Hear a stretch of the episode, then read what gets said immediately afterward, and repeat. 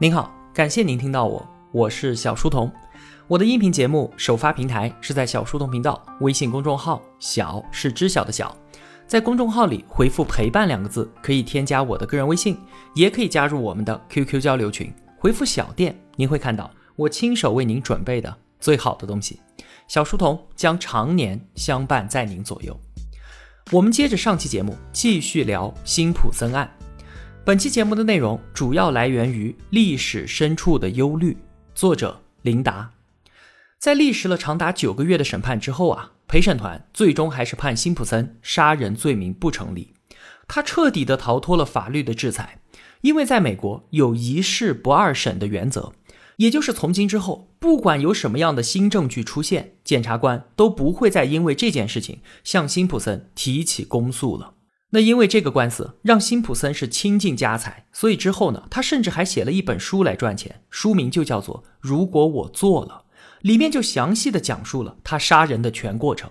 即便他说了如果，但这也已经是明明白白的告诉了大家，就是我干的。可即便如此，美国的法律也永远的放过了他。很有意思的是啊。刑事审判刚刚结束，民事审判又开庭了，同样也是由陪审团进行裁决，但是结果却截然相反。最后判了辛普森对于两位受害者的死要进行三千三百五十万美金的天价赔偿。这看起来好像非常的矛盾。如果说他没有杀人，那为什么还要支付赔偿呢？如果说他杀了人，为什么不用坐牢而只用赔钱呢？其实啊，在美国的司法体系当中，这两个判决一点儿都不冲突。为什么？因为刑事案件的判决，我们之前说了，检方要拿出超越合理怀疑的证据。陪审团如果觉得证据是有瑕疵的，过程是有疑点的，那就应该判罪名不成立。但这并不等于说辛普森没有杀人。我们只说罪名不成立，不是因为他没有杀人，而是因为你们检方没有拿出足够的证据证明他杀了人。毕竟啊，在刑事案件当中，发现事实的起点是无罪推定；而在民事案件当中呢，就不存在这个无罪推定的起点了，也不需要提供超越合理怀疑的杀人证据。这里的原则叫做优势原则，就是谁有理，陪审团就判谁胜诉。所以，辛普森需要支付巨额的赔偿，这对于死者的家属来说啊，也算是巨大悲痛下的一丝安慰吧。在之前的节目当中。我们就说过，破镜没有办法重圆，法律做不到把事实真相绝对的还原。在辛普森案件当中，检察官展示出了一系列的铁证，因为人们相信这些证据的科学性，所以大家都觉得辛普森肯定是难以脱罪的。但是在听完下面这个案例之后，我想啊，同学们跟我一样会有不同的想法。话说，有一位美国普通妇女。有一天，她发现自己的婴儿突然病重，赶忙送到医院。医生诊断，孩子吃进去了一种类似汽车冷却液的东西，发生了中毒。于是呢，医院赶紧报了警。在美国啊，涉及儿童犯罪的问题，那都是非常严重的。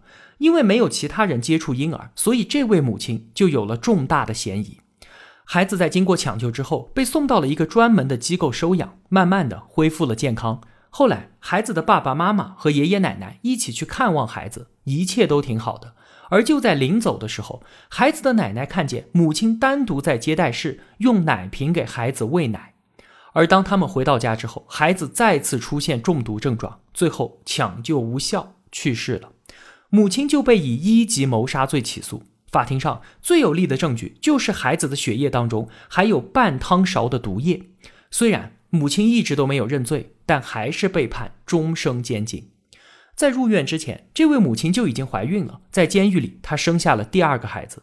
孩子一生下来就和母亲分开，和父亲生活在一起。可没过多久，又出现了同样的中毒症状，这让父母又悲又喜。最起码能够说明这和母亲无关了吧？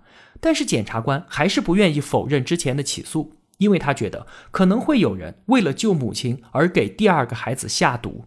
后来。母亲的律师展开了全力的调查，找了很多医学专家，发现冷却液在人体内的半衰期是一个小时，就是每过一小时都会有一半被排出体外。如果这样的话，母亲给孩子最后一次喂奶与孩子抽血化验之间是隔着很长的时间了。如果那个时候孩子身体里还有一汤勺的冷却液，那当时母亲就要给孩子灌下去我们平时使用饮水机的桶装水那样满满一桶的冷却液。这份证明一出，检察官马上就撤销了起诉。经过医学专家的反复鉴定，原来孩子是患有一种非常罕见的遗传病。听完这个案例之后，同学们有什么样的感想？这个案件至少让我们明白，一个看上去已经掌握了科学证据的案子，并不意味着就不会发生冤假错案，我们依然可能会犯错。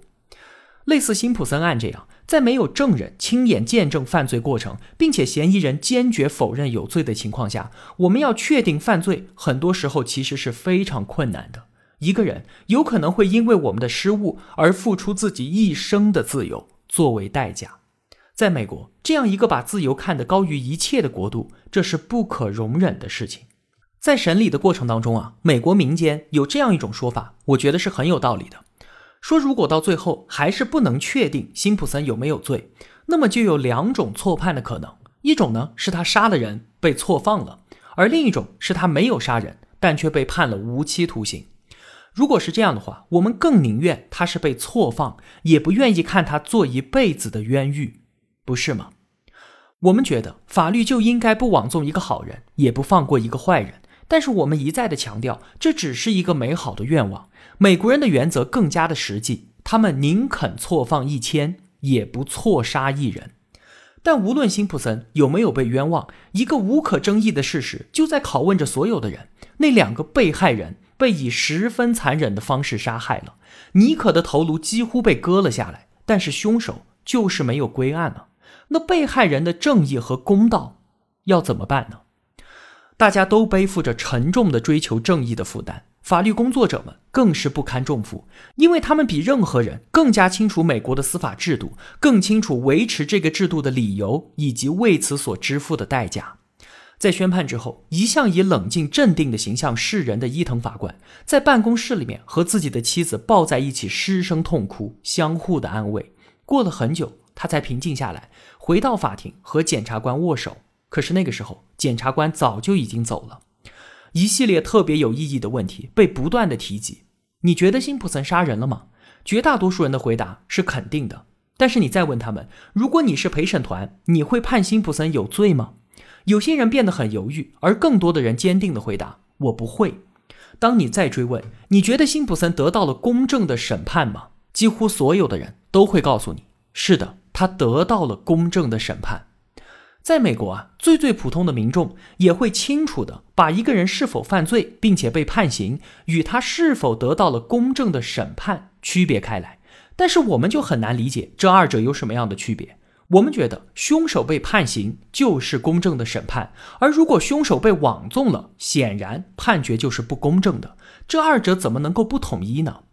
美国的司法制度当然希望时时刻刻都能伸张正义，但是他愿意承认眼下的困境。我们做不到不错判一个好人，也不放过一个坏人。因此，在出现判决困难的时候，他更倾向于错放而不是错判。法院宣判罪名不成立，只是证据不足不能定罪，而不代表这个人清白无辜。因此，他首先寻求的是公正的审判。检方要把一个公民送进无期徒刑的大牢，就需要提供超越合理怀疑的证据。法庭要从无罪推定的起点进行判断，让检方和辩方在法律的规范之下，通过公平的抗衡得出最终的判决。只要符合这一套程序，美国的司法体系就认定社会的公平和正义是得到了伸张的。这样的精神是建立在人权法案的基础之上。这个法案的制定主要就是防止政府滥用权力陷害平民。你想，一个被告在他面临审判的时候，对面那可是一个极其强势的公权力啊！警察和检察部门可以动用以千百万计的金钱来对一个平民进行调查和诉讼。如果出现品行低劣的执法者，被告被诬陷、被夸大罪行的可能性是非常大的。如果没有宪法的支持，弱小的个人何以与之相抗呢？如果宪法没有保证公平审判，坚决得到执行，那整个社会还有什么正义和公道可言呢？辛普森案难道是一个有钱的杀人犯雇佣了黑心律师，最终逃脱了法律制裁的故事吗？很多人说辛普森是用钱才买到了正义，但是我们可以追问，辛普森去哪儿买来了这个正义呢？他是把钱送给检察官了，还是送给法官了呢？并没有，他花了巨款买到的是律师的法律服务。他用这笔钱得以能够在全国各地搜集证据，并且以此在法庭上公平的和检方据理抗争。这本身其实并没有什么问题。可是绕不开的是，人人都会问：那穷人呢？穷人怎么办呢？没错，但是我们思考的方向不应该是不让辛普森用钱买到正义，而是应该怎么让其他的平民也能同样的正当的得到正义。每一个被告都有权请律师，没有钱，法庭也会指派一名律师。在美国呢，也有民间的组织为平民提供免费的法律服务。虽然这些还远远不够，但是无论如何，让所有人都能够得到高质量的法律服务，是一个社会应该逐步去实现的事情。而在真正做到这一点之前，应该说，能够买到正义的人越多，就越体现了一种社会的进步，而不是正好相反。那律师是赚了黑心的钱吗？在我们的理想主义信念当中啊，认为法律就是代表正义，法治社会就代表公正和文明，而律师就是助力于公正和文明实现的那一群人。可是，当我们从类似辛普森的案件当中看到的，似乎律师就是一群没有立场、不讲原则、不问是非的人。这群人为了钱，为了当事人的利益，可以说无所不用其极，甚至是颠倒黑白。美国有一个笑话，说在法学院一年级的课堂上。老师问学生们：“律师的责任是什么？”全体学生回答：“为了主持正义。”到了第二学年，同样的问题，但是再次回答“为了正义”的学生已经大大的减少了。等到了毕业班上的时候，还是同样的问题。当有一位同学回答说“为了正义”的时候，引来了全班的哄堂大笑。对于律师只要钱不顾正义的指责是很多的。律师在整个司法制度当中究竟起着什么样的作用呢？经过这一系列的节目，我们现在已经知道了，法律远没有我们以为的神圣，而律师其实也没有这么不堪。律师只是向他的客户提供法律知识的咨询和服务，而由于咨询的内容是比较特殊的，让这一行业比其他技术咨询行业增添了很多的感情色彩和社会内容。我们是把过多的社会责任压在了律师们的头上，这其实是不公平的。可以说，追求社会正义，这本来就不是一个律师的职责。律师的职责是什么？就是尽善尽美的提供法律服务啊！无论他的客户是谁，都让客户能够最大限度的利用法律保护自己。其实，从更大的范围来说，让社会上每一个人在必要的时候都可以通过法律服务享有自己的权利，这才是整个社会正义最大的体现。美国的民众也和我们一样，绝大多数都是善良的。在看到犯罪的时候，也希望法律能够做出行之有效的惩治，也希望从严、从重、从快。很多人都觉得法律永远是打击坏人的，只有坏人才会被卷进这样的事情，而自己呢是属于好人之列。严刑峻法，就算会有误差，但是倒霉的也都是坏人啊，和自己没有关系。自己永远用不到一个保护被告的法律。可是真的。是这样吗？任何法律都是针对所有人的，只有当他对所有人都是公正的时候，我们才能够拥有安全感。如果一个社会纵容对于坏人草草的处理，表面上是维护了好人的利益，但实际上呢，其中已经隐含了对于每一个公民权利的威胁。在一定的气候之下，让践踏公民权的病毒肆意的生长，危及每一个人。那无论是好人还是坏人，最终都是无法幸免的。虽然说。冤假错案始终是难以避免，但是美国司法制度的设计就是为了减少这种现象，尽可能杜绝冤狱的发生。其中最基本的原则就是不能够以任何的借口剥夺一个公民的自由和权利，牺牲个人的幸福，以此换取社会的整体利益。这种做法是不被美国宪法所允许的。美国宪法从来都不承认任何的社会要求可以凌驾于某一个个人之上。那理解了美国的宪法精神，我们才能够理解陪审团制度为什么会撇开那么多的法律精英，非要让一群乌合之众来当法官之上的法官呢？其实，所有理解陪审团制度的人都很清楚它的弱点。这并不是一个完美的制度，只是找不到一个更好的制度罢了。所有的法治都会有人治的困惑，不管是立法、审判还是判决。都是人在主导的。哪怕是同样的法律条文，不同的人也会有不同的解释。像是在辛普森案当中，每天都有大量的法律专家在就法官对于具体情况的处理指指点点。控辩双方都充分展示出了各自的证据，但即便是法律专家们，他们所给出的判断也不是一样的。所以，我们很清楚的看到，法律它不是一道计算题，并不是只有精确的唯一的答案。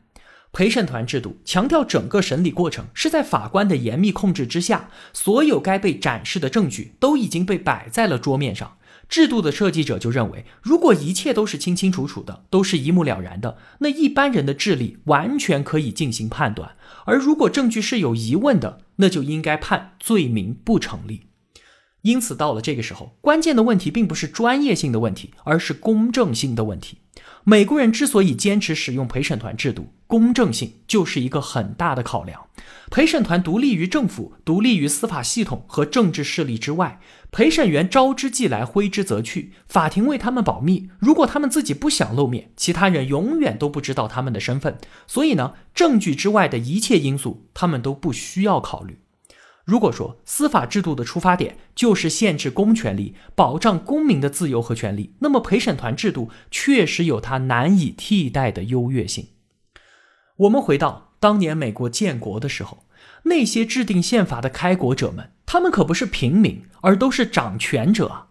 他们打下江山之后，不好好考虑怎么巩固政权，把不听话的州给收拾一下，不严肃法纪，让社会迅速的安定下来，却在那里担心手中的权力会不会一不小心用过了头，担心自己的后任甚至是后后任会不会滥用权力走火入魔。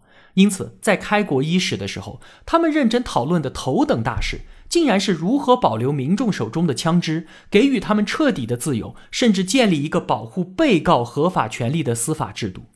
我们静下心来想一想，这简直就是不可思议。